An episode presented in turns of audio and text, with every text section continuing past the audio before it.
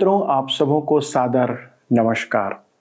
एक बार फिर हम आपके लिए सत्यवचन कार्यक्रम के साथ उपस्थित हैं। मुझे आशा है कि आप भी परमेश्वर के जीवित और अद्भुत वचन को अध्ययन करने के लिए तैयार बैठे हैं। बाइबल कहती है कि परमेश्वर ने हम मनुष्यों को अपने स्वरूप में बनाया। हम अन्य जीव जंतुओं के समान नहीं है मित्रों। हमारे अंदर परमेश्वर ने अपनी आत्मा डाला है। यह हमें अन्य जीव जंतुओं से अलग बनाता है। इसलिए मनुष्य सदा परमेश्वर की खोज में रहता है, बल्कि प्रारंभ में मनुष्य परमेश्वर के संध में या परमेश्वर के साथ ही रहता था। लेकिन मनुष्य के पाप में गिरने के कारण परमेश्वर से उसका संबंध अलग हो गया। वह अपने आप से परमेश्वर से पुनः संबंध स्थापित नहीं कर सकता। यही बात भजन संहिता चौदह उसके तीसरे पद में लिखी है। वे सब के सब भटक गए हैं। वे सब भ्रष्ट हो गए हैं। कोई सुकर्मी नहीं, एक भी नहीं। दोस्तों, ये आज हमारी वास्तविक छवि है। लेकिन जो परमेश्वर पर विश्वास करते हैं, वे धार्मिकता के जीवन को प्राप्त करते हैं। आज हम इसके बारे में देखेंगे और सीखेंगे और उसके जन्म के पूर्व यीशु मसीह के जी उठने के बारे में जो बातें कही गई थी, उसको भी हम देखेंगे। ये एकता बाइबल को मनुष्य का नहीं, वरन परमेश्वर का वचन साबित करती है। आइए इन महान सच्चाइयों को अध्ययन करें।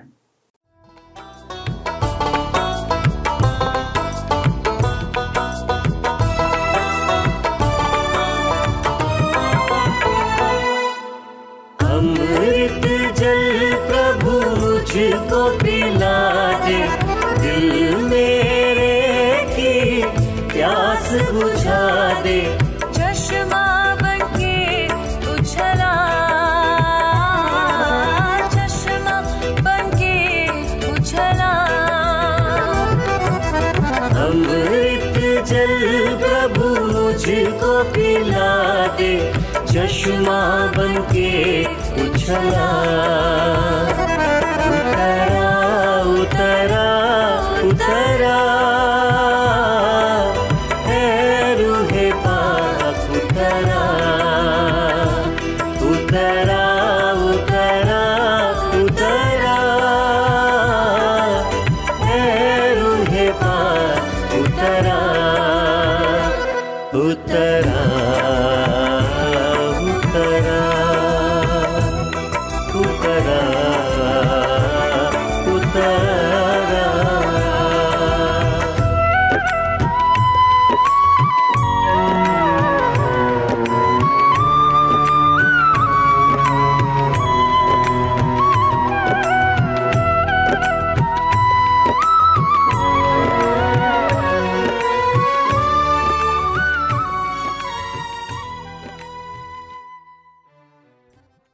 आइए, आज हम अपने अध्ययन में आगे बढ़ें और भजन संहिता चौदह में देखेंगे, जिसका विषय है, अंतिम दिनों में मनुष्य की भ्रष्ट दशा, नास्तिक, घिनौनी, विद्रोही।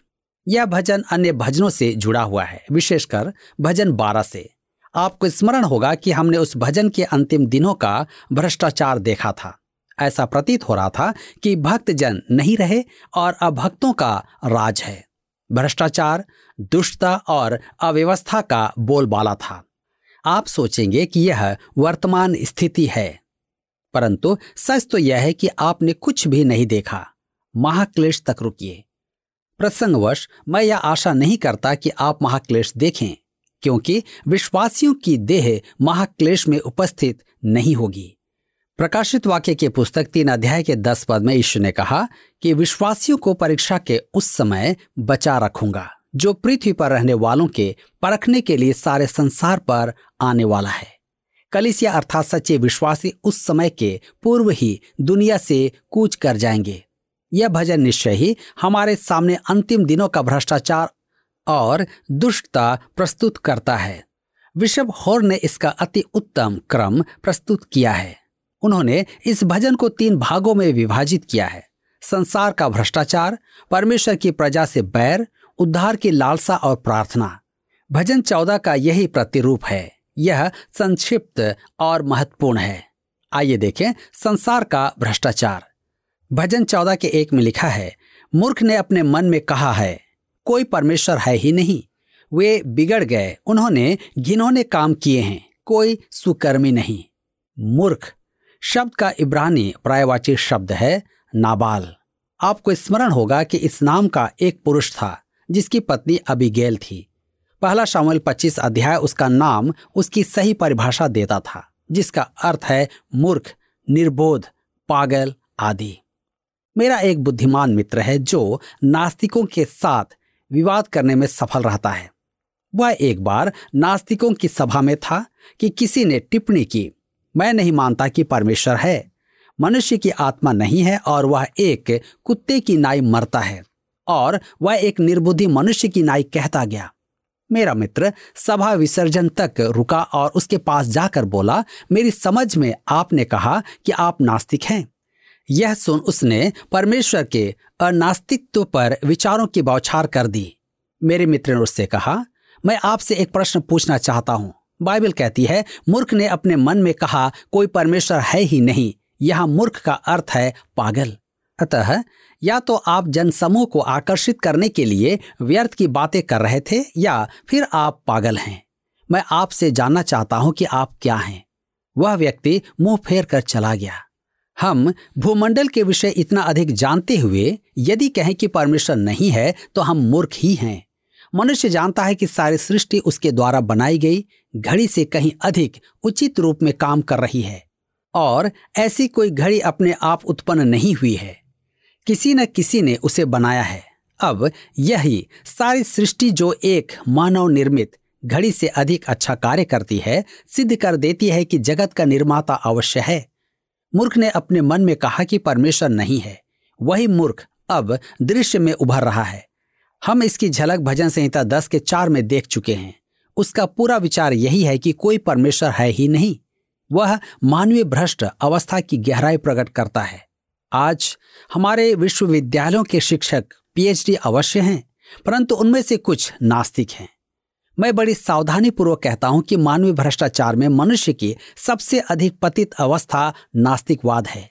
परमेश्वर का वचन यही कहता है, यदि आप यह विश्वास न करें कि परमेश्वर है तो आप पागल हैं। आप में बुद्धि नहीं है। बौद्धिकता का उच्च स्तर रखना पर्याप्त नहीं है। मैं एक पीएचडी के साथ था, जिसमें इतनी भी समझ नहीं थी कि वर्षा से कैसे बचें। मैं एक दिन उसके साथ हॉकी खेल रहा था कि वर्षा आरंभ हो गई। उसने मुझे देखकर कहा, अब क्या करें? वह वास्तव में जानना चाहता था कि एक बुद्धिजीवी वर्षा में क्या करेगा। मैंने उससे कहा, उचित होगा कि हम निकल चलें। मुझे तो पता था कि क्या करें, परंतु वह नहीं जानता था कि क्या करें। यहाँ आप देख सकते हैं कि उपाधियाँ मनुष्य की बुद्धिमानी का प्रमाण नहीं है। वे बिगड़ गए। उन्होंने घिनौने काम किए हैं। कोई सुकर्मी नहीं। मुझे पूरा विश्वास है कि आप देखेंगे कि अधिकांश नास्तिक महापापी भी हैं। घोर अनैतिकता उनके गुणों में से एक है। कॉलेजों में प्रायः जाने वाले एक व्यक्ति ने मुझसे कहा, बड़े आश्चर्य की बात है कि नास्तिक होने का दावा करने वालों में घोर अनैतिक व्यवहार करने वालों की संख्या आश्चर्यजनक है। कुछ तो वास्तव में घिनौने काम करते हैं। मेरे कहने का अर्थ है, भौतिक, शारीरिक घिनौने काम। भजन चौदह के दो में लिखा है, परमेश्वर ने स्वर्ग में से मनुष्य पर दृष्टि की है कि देखें कि कोई बुद्धिमान, कोई परमेश्वर का खोजी है या नहीं। और उसने क्या देखा? भजन चौदह के तीन में लिखा है, वे सब के सब भटक गए, वे सब भ्रष्ट हो गए, कोई सुकर्मी नहीं, एक भी नहीं। रोमियो के पत्र तीन के बारह में पॉलुस इस पद का संदर्भ देता है। सब भटक गए हैं, सब के सब निकम्मे बन गए हैं। कोई भलाई करने वाला नहीं है, एक भी नहीं। यहाँ पॉलुस नास्तिकों के बारे में नहीं, सब के बारे में कह रहा है। मेरे विचार में आप भी नास्तिक हैं, परंतु हम सब पापी हैं, हम भलाई करने वाले नहीं हैं। मनुष्य की दशा भ्रष्ट हो चुकी है और वह प्रथम तीन पदों में मनुष्य के उस अवस्था का वर्णन करता है। जहाँ वह अधिक से अधिक गिर सकता है। आइए देखें, परमेश्वर की प्रजा से बैर। वे परमेश्वर के ही नहीं, परमेश्वर की प्रजा के भी विरोधी हैं। भजन चौदह उसके चार से छह में लिखा है, क्या किसी अनर्थकारी को कुछ भी ज्ञान नहीं रहता, जो मेरे लोगों को ऐसे खा जाते हैं, जैसे रोटी और परमेश्वर का नाम नहीं लेते? वहाँ उन पर भय छा गया, क्योंकि परमेश्वर धर्मी लोगों के बीच में निरंतर रहता है। तुम तो दीन की युक्ति की हँसी उड़ाते हो, परंतु यह उसका शरण स्थान है। मेरा एक मित्र है जो कॉलेज में पढ़ाता है। वह मुक्त विचारवादी है। वह राजनेताओं को कार में घूमने वाले मुक्त विचारवादी कहता है। उसका कहना है कि वे गरीबों की दुर्दशा को तो समझते हैं ही नहीं, परंतु स्वयं को मुक्त विचारवादी अवश्य कहते हैं। वे लुकारचिसु समाचार में वर्णित उस धनवान पुरुष के समान हैं, जो मन को समझाने के लिए द्वार पर बैठे गरीब लाजर के लिए चूर चार गिरा देता था। इसे हम लुका सोलह अध्याय उसके बीस और इक्कीस पद में पढ़ते हैं। मेरे मित्रों, मैंने आज तक ऐसा कोई धनवान पुरुष या मनुष्य नहीं देखा जो गरीबों के लिए अपना धन बांट दे। वह तो हम गरीबों पर कर लगाकर हमारी जान निकाल देते हैं, परंतु स्वयं कर से बचते हैं। परमेश्वर तो मानवीय स्वभाव को जानता है। क्या वह नहीं जानता है? यह उनका चित्रण है। आइए हम आगे देखें उद्धार के लिए लालसा एवं प्रार्थना। यह है विजय की पुकार। भजन चौदह के साथ में लिखा है, भला होता कि इसराइल का उद्धार सियोन से प्रकट होता। जब यह अपनी प्रजा को दासत्व से लौटा ले आएगा, तब याकूब मगन और इसराइल आनंदित होगा। यह पद उस महिमा में दिन की आशा प्रकट करता है, जिस दिन सियोन से इसराइल का उद्धार आएगा। उस दिन याकूब आनंद करेगा और इसराइल मगन होगा। आप इस पद का गलत अर्थ न लगाएँ, जो कहे कि इसराइल के लिए परमेश्वर की कोई योजना नहीं। वह यह सिद्ध करता है कि उसे भजनों का अधिक ज्ञान नहीं है। वह वचन के अन्य भागों में स्पष्ट व्यक्त बातों को अनदेखा करने का प्रयास करता तो है। परंतु वह इस तथ्य का इनकार कैसे करेगा कि भजनकार की पुकार और आनंद उस भविष्य में है, जब परमेश्वर इस पृथ्वी पर अपना राज्य स्थापित करेगा और उस राज्य का केंद्र इसराइल होगा। मेरे मित्रों, अब हम भजन पंद्रह में आते हैं, जिसका विषय है परमेश्वर की उपस्थिति में रहने वालों का वर्णन। यह भी एक छोटा भजन है और भजन नौ में आरंभ अध्याय का अंत करेगा। इन भजनों के अवलोकन से आप एक निश्चित क्रमवार विकास देखते हैं। भजन नौ और दस में शैतान का मानव प्रकट है। घमंड, अभिमान और आत्मनिर्भरता का प्रदर्शन करता है। भजन ग्यारह में धर्मी का परखा जाना दर्शाया गया है। भजन बारह में हम अधर्मियों के मध्य धर्मी जन और महाक्लेश की अभक्ति देखते हैं। भजन तेरह में महाक्लेश के समय परमेश्वर की प्रजा की दुर्दशा का वर्णन है। भजन चौदह में अंतिम दिनों में मनुष्य का भ्रष्टाचार व्यक्त किया गया है। उसका नास्तिकवाद, उसके घिनौने काम, उसका विद्रोह और अब भजन पंद्रह परमेश्वर के राज्य में प्रवेश करने वालों की व्याख्या करता है। इसमें यहवा की उपस्थिति में आने वालों का वर्णन है। आइए पढ़ें भजन पंद्रह के एक में। हे परमेश्वर, तेरे तंबू में कौन रहेगा? तेरे पवित्र पर्वत पर कौन बसने पाएगा? पवित्र पर्वत केवल एक ही है, जिसे बाइबल सियोन पर्वत कहती है। यह पर्वत इसराइल देश में है। भजनकार उन लोगों का उल्लेख कर रहा है जो सहस्त्र वर्षीय राज्य में प्रवेश करेंगे। इस राज्य का केंद्र होगा। भजन पंद्रह उसके दो से चार में लिखा है, वह जो खराई से चलता और धर्म के काम करता है और हृदय से सच बोलता है, जो अपनी जीव से निंदा नहीं करता और न अपने मित्र की बुराई करता और न अपने पड़ोसी की निंदा सुनता है वह जिसकी दृष्टि में निकम्मा मनुष्य तुच्छ है और जो यहवा के डरवयों का आदर करता है, जो शपथ खाकर बदलता नहीं, चाहे हानि उठानी पड़े। वह जिसकी दृष्टि में निकम्मा मनुष्य तुच्छ है, हमारे आज के समाज में इसका विपरीत ही होता है। निस्सार मनुष्य को सम्मान दिया जाता है और ईश्वर भक्त को तुच्छ समझा जाता है। जो शपथ खाकर बदलता नहीं, चाहे हानि उठानी पड़े। अर्थात वह जो सच कहता है और अपने आप को बचाने के लिए बदलता नहीं। भजन पंद्रह के पाँच में लिखा है, जो अपना रुपया ब्याज पर नहीं देता और निर्दोष की हानि करने के लिए घूस नहीं लेता है, जो कोई ऐसी चाल चलता है, वह कभी न डगमगाएगा। इस भजन में दाऊद ठीक वही कहता है जो याकूब ने आगे चलकर कहा, याकूब की पत्री दो अध्याय उसके अठारह पद में। वरन कोई कह सकता है कि तुझे विश्वास है और मैं कर्म करता हूँ। तू अपना विश्वास मुझे कर्म बिना तो दिखा और मैं अपना विश्वास अपने कर्मों के द्वारा तुझे दिखाऊँगा। मुझे इस संदर्भ में जॉन कॉल्विन की बात बहुत अच्छी लगी। केवल विश्वास उद्धार दिलाता है, परंतु उद्धारक विश्वास अकेला नहीं है। परमेश्वर के समक्ष कौन खड़ा हो सकता है? वे जिन्हें परमेश्वर में विश्वास हो चुका है। और परिणाम स्वरूप उनका जीवन, धार्मिकता का जीवन है। यीशु के आगमन की इस समय बहुत चर्चा है, परंतु मैं उसके आगमन की प्रतीक्षा करने वालों में कोई परिवर्तन नहीं देखता हूँ। मेरे मित्रों, यदि आप वास्तव में विश्वास करते हैं कि मसीह शीघ्र आने वाला है या आप यह विश्वास करते हैं कि एक दिन आपको उसके समक्ष खड़े होकर लेखा देना होगा तो आप यह सुनिश्चित करेंगे कि आपका जीवन ऐसा हो कि परमेश्वर के लिए लेखादायी हो। यह एक ऐसी परख है जिससे सिद्ध होगा कि आप यीशु से प्रेम करते हैं या नहीं और उसके आगमन की बाट जोहते हैं। यह एक अति उत्तम भजन है। अब यहाँ पर भजन पंद्रह समाप्त होता है और हम भजन सोलह में देखेंगे, जिसका विषय है मसीह का पुनरुत्थान। भजन 16 से 26 एक और खंड तैयार करते हैं, जो संयोजित है। हमारे गीत की पुस्तक में एक ही प्रकार के गीत एक साथ रखे जाते हैं, जैसे स्तुति के गीत, पश्चाताप के गीत आदि। हमारी गीत की पुस्तक में अलग अलग भागों में रखे जाते हैं। इसी प्रकार भजनों को भी भजन संहिता में व्यवस्थित किया गया है। इन नौ भजनों का शीर्षक विश्वास योग्य शेष इसराइलों की भविष्यवाणी, मसीह की भविष्यवाणी के साथ मिला दी गई है। भजन 16 हमें पुनरुत्थान का गीत सुनाता है। यह तीसरा संबंधित भजन है। यह मसीह के जीवन को स्पर्श करता है। पद आठ, मसीह की मृत्यु। पद नौ, मसीह का पुनरुत्थान। पद दस, मसीह के स्वर्गारोहण। पद ग्यारह का वर्णन करता है। मसीह का पुनरुत्थान इस भजन से नए नियम में तीन अलग अलग स्थानों पर संदर्भित किया गया है। मेरे मित्रों, इस भजन को दाऊद का मिक्ताम कहा गया है। मिक्ताम शब्द का मूल अनिश्चित है। मार्टिन लूथर ने इसका अर्थ निर्धारण इस प्रकार किया, एक सुनहरा रत्न।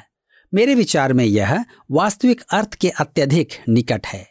भजन छप्पन से साठ भी मिक्ताम भजन कहलाते हैं। इस भजन का मसीही अर्थ नए नियम में पवित्र आत्मा की गवाही द्वारा पुष्ट किया गया है। इसे हम आगे चलकर देखेंगे।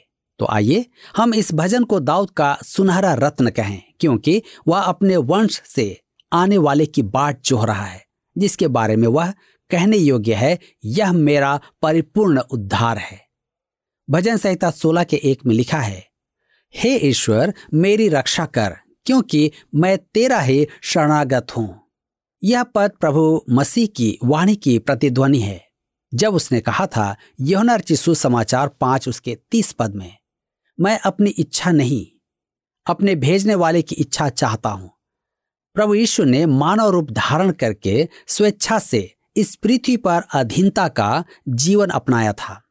हम सब जो अकिंचन मानव हैं, घमंड से भर जाते हैं। और स्वयं को ऊँचा उठाना चाहते हैं। आज अनेक उच्च पदासीन मनुष्य हैं। राजनेता, वैज्ञानिक, शिक्षक, नेता, पदाधिकारी आदि, ये लगभग परमेश्वर का स्थान ले चुके हैं। परंतु सच तो यह है कि हम इस पृथ्वी पर एक मूली से बढ़कर नहीं हैं। वह भी छोटे छोटे मूली से। हमारा वास्तविक मूल्य अधिक नहीं है। हम स्वर्गदूतों से कम बनाए गए हैं। देखिए, इब्रानियों के पत्र दो अध्याय उसके छह से सात पद में लिखा है, और जब पहलौठे को जगत में फिर लाता है तो कहता है कि परमेश्वर के सब स्वर्गदूत उसे दंडवत करें।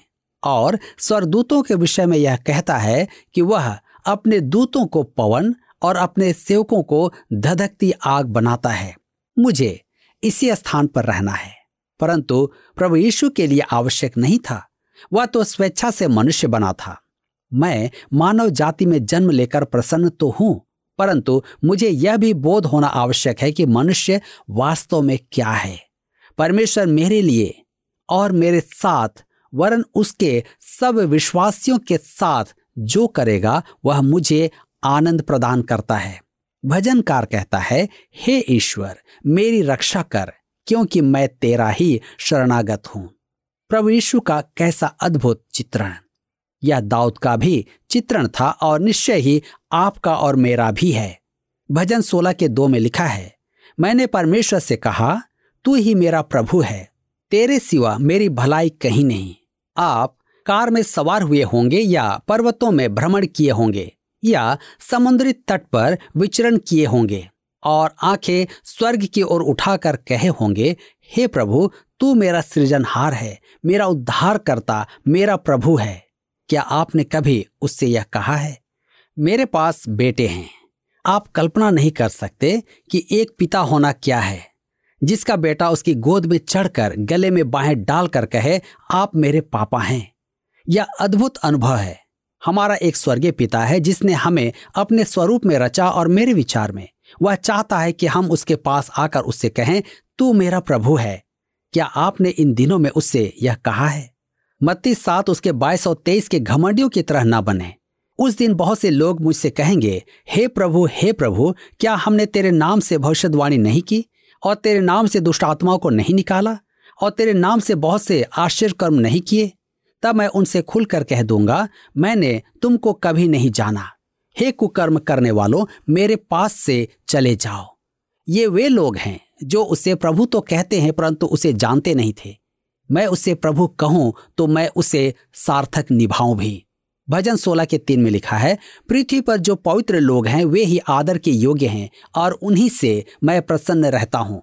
देखिए, वह अपने भक्तों का प्रभु है। यह सौभाग्य सबका नहीं है, जैसा कि अगला पद दर्शाएगा। भजन सोलह के चार में, जो पराय देवताओं के पीछे भागते हैं, उनका दुख बढ़ जाएगा मैं उनके लहू वाले अर्घ नहीं चढ़ाऊँगा और उनका नाम अपने होठों से नहीं लूँगा। जो पराये देवता के पीछे भागते हैं, उनका दुख बढ़ जाएगा। देवता शब्द अनुवादों द्वारा जोड़ा गया है। इस पद का अर्थ है कि मनुष्य किसी अन्य वस्तु को देवता समझकर उसके पीछे भागता है। दाऊद के युग में अन्य जातियों के भी देवता थे, जिनके नाम दागोन और बाल थे। मुझे उन लोगों पर आश्चर्य होता है जो कहते हैं कि उनका कोई विश्वास नहीं है। मुझे किसी ने कहा, मैं विश्वास वचन में आस्था नहीं रखता हूँ, और आपका विश्वास वचन है, आप किसी विश्वास वचन में आस्था नहीं रखते हैं। आप इस विषय में कुछ नहीं कर सकते। आपका विश्वास वचन स्वतः ही विकसित हो जाता है। मैं आपको बताना चाहता हूँ कि एक आराधनालय सड़क के किनारे था और उस पर लिखा था, विश्वास वचन नहीं, परंतु केवल मसीह। यह उनका विश्वास वचन था, जो बहुत अच्छा था, जबकि वे उस कथन के अनुरूप सत्य की घोषणा नहीं कर रहे थे। भजन सोलह उसके पाँच और छह में लिखा है, यह मेरा भाग और मेरे कटोरे का हिस्सा है। मेरे भाग को तो स्थिर रखता है। मेरे लिए माप की डोरी मन भावने सीन में पड़ी और मेरा भाग मन भावना है। कैसी अद्भुत बात। यह मेरा भाग और मेरे कटोरे का हिस्सा है। प्रभु इस संसार में आया और मनुष्य रूप धारण करके पाप और दुख के संसार में रहा। वह यहाँ एक परदेशी था। वह यहवा में आनंद करता था। उसके जीवन में शांति और आनंद था। उसने कहा, मेरा भाग और मेरे कटोरे। भाग और कटोरे में क्या अंतर है? मेरा भाग वह है जो मेरा है। चाहे मैं इसका आनंद लूँ या न लूँ, वह मेरा ही है।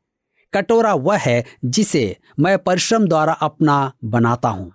उदाहरण के लिए, मेरे बेटे के प्लेट में जो खाना परोसा जाता है, वह उसका भाग है, परंतु वह उसे टेबल पर गिराता भी है।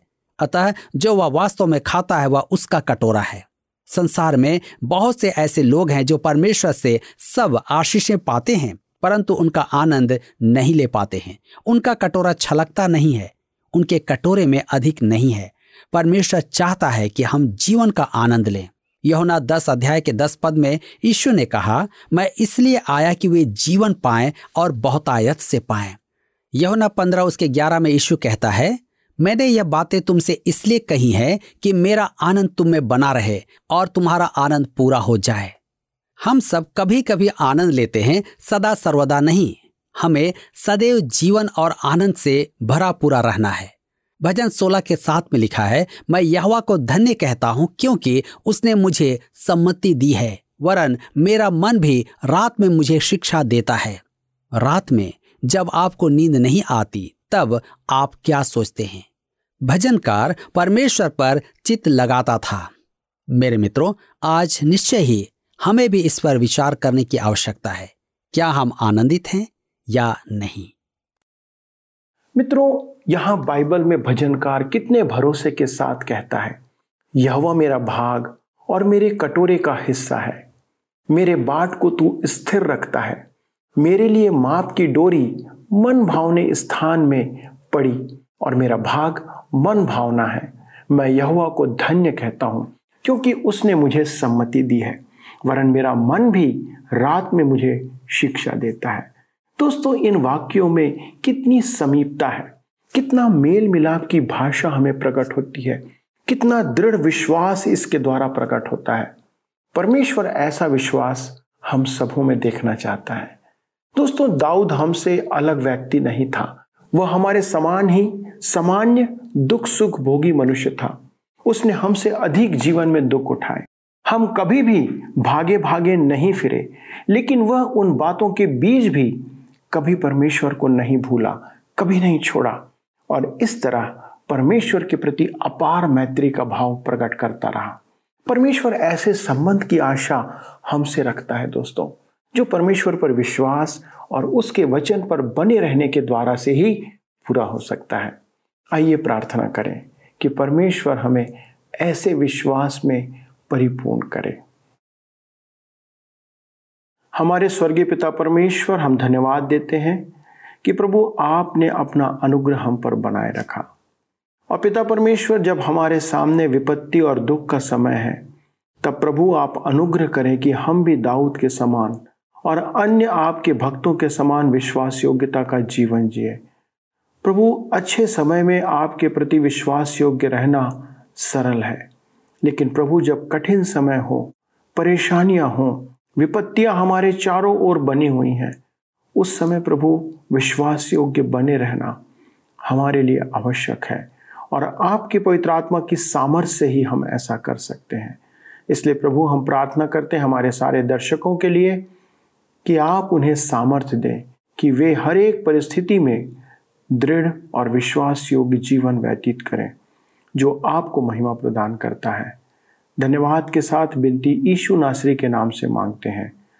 आमीन। दोस्तों, आज के अध्ययन में शामिल होने के लिए प्रभु आपको बहुत आयत से आशीष दे। और जो कुछ आपने सीखा है यदि आप हमारे साथ साझा करना चाहते हैं तो कृपया हमें संपर्क करके आप सूचित करें। अगले प्रसारण में इस अध्ययन को आगे बढ़ाएँगे। तब तक परमेश्वर के अनुग्रह में बने रहें और साथ ही साथ विश्वास योग्यता का जीवन व्यतीत करते रहें। पिछले प्रश्न का उत्तर है डी, परखता है। हमारे अध्ययन के अनुसार, जब परमेश्वर एक धर्मी को परखता है इसका अर्थ यह नहीं कि वह उससे घृणा करता है। आज का प्रश्न है, बाइबल में किस पर्वत को पवित्र पर्वत कहा गया है? ए, गुलगुता पर्वत, बी, होरेब पर्वत, सी, सियोन पर्वत, डी, अरारात पर्वत। मित्रों, इस प्रश्न का उत्तर हमें कल सुबह छह बजे से पहले विकल्प ए, बी, सी या डी के साथ, अपना नाम, पता, स्थान के साथ nine six five one four three three three nine seven पर एसएमएस या व्हाट्सएप करें। सभी विजेताओं को विशेष पुरस्कार प्रदान किए जाएँगे। धन्यवाद। क्या आपको यह कार्यक्रम पसंद आया? अभी हमें एक मिस कॉल करें और आप अगले विजेता हो सकते हैं।